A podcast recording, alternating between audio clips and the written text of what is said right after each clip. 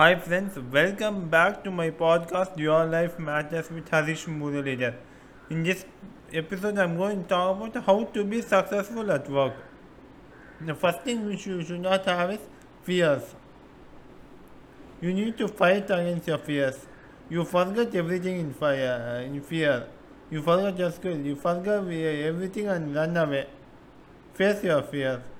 The first basic thing which you need to have is performance must be good. The work you do must be good. The work is like a transaction and you need to have both accountable and responsibility.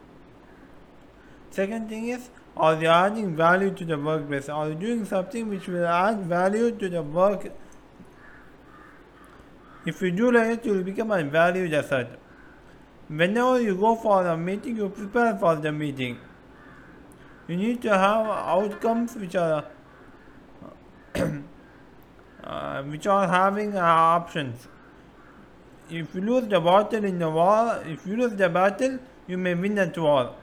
Win again, you need to win against office politics, win against small argument. If you think you need to win all the time, you will win nothing. You need to communicate in a way which, uh, which must not create agitation. I would like to give an example of a person who was going to interview and when he was going inside the room a person opened the door but he didn't give any uh, response or didn't even tell thank you. But if he went inside the meeting it was the, uh, the person who opened the door was the person who was doing the interview. So you need to be thankful if someone do this. Being specific is a skill. Create a uh, personal vision statement so that it will help you focus and uh, also uh, help you to be and also help you to have motivation to achieve success in your life. Thank you friends. I hope this helped you.